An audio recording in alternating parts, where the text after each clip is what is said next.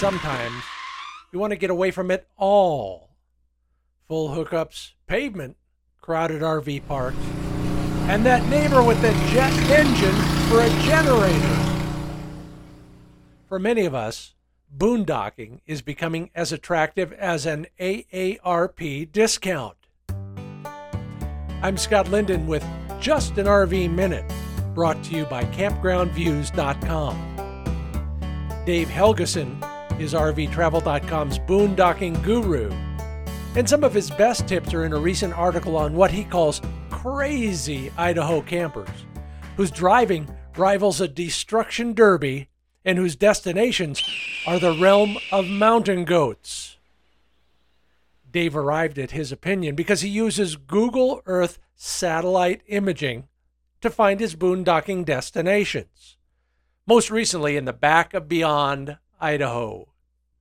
Maybe you could too.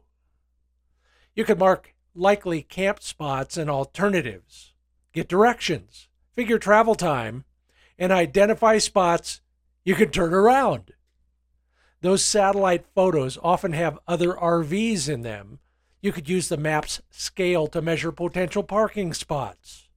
Make a good guess at the condition of the road, though its current state is tough to determine until you're in the driver's seat and committed.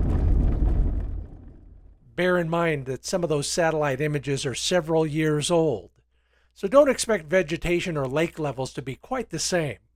I learned that the hard way last weekend but I did see a bobcat. Oh, and Dave, resident Dick Bergman says Idahoans aren't crazy, just adventuresome. Learn more about boondocking in Dave's articles at rvtravel.com. Roll happy. See your next spot before you book at campgroundviews.com.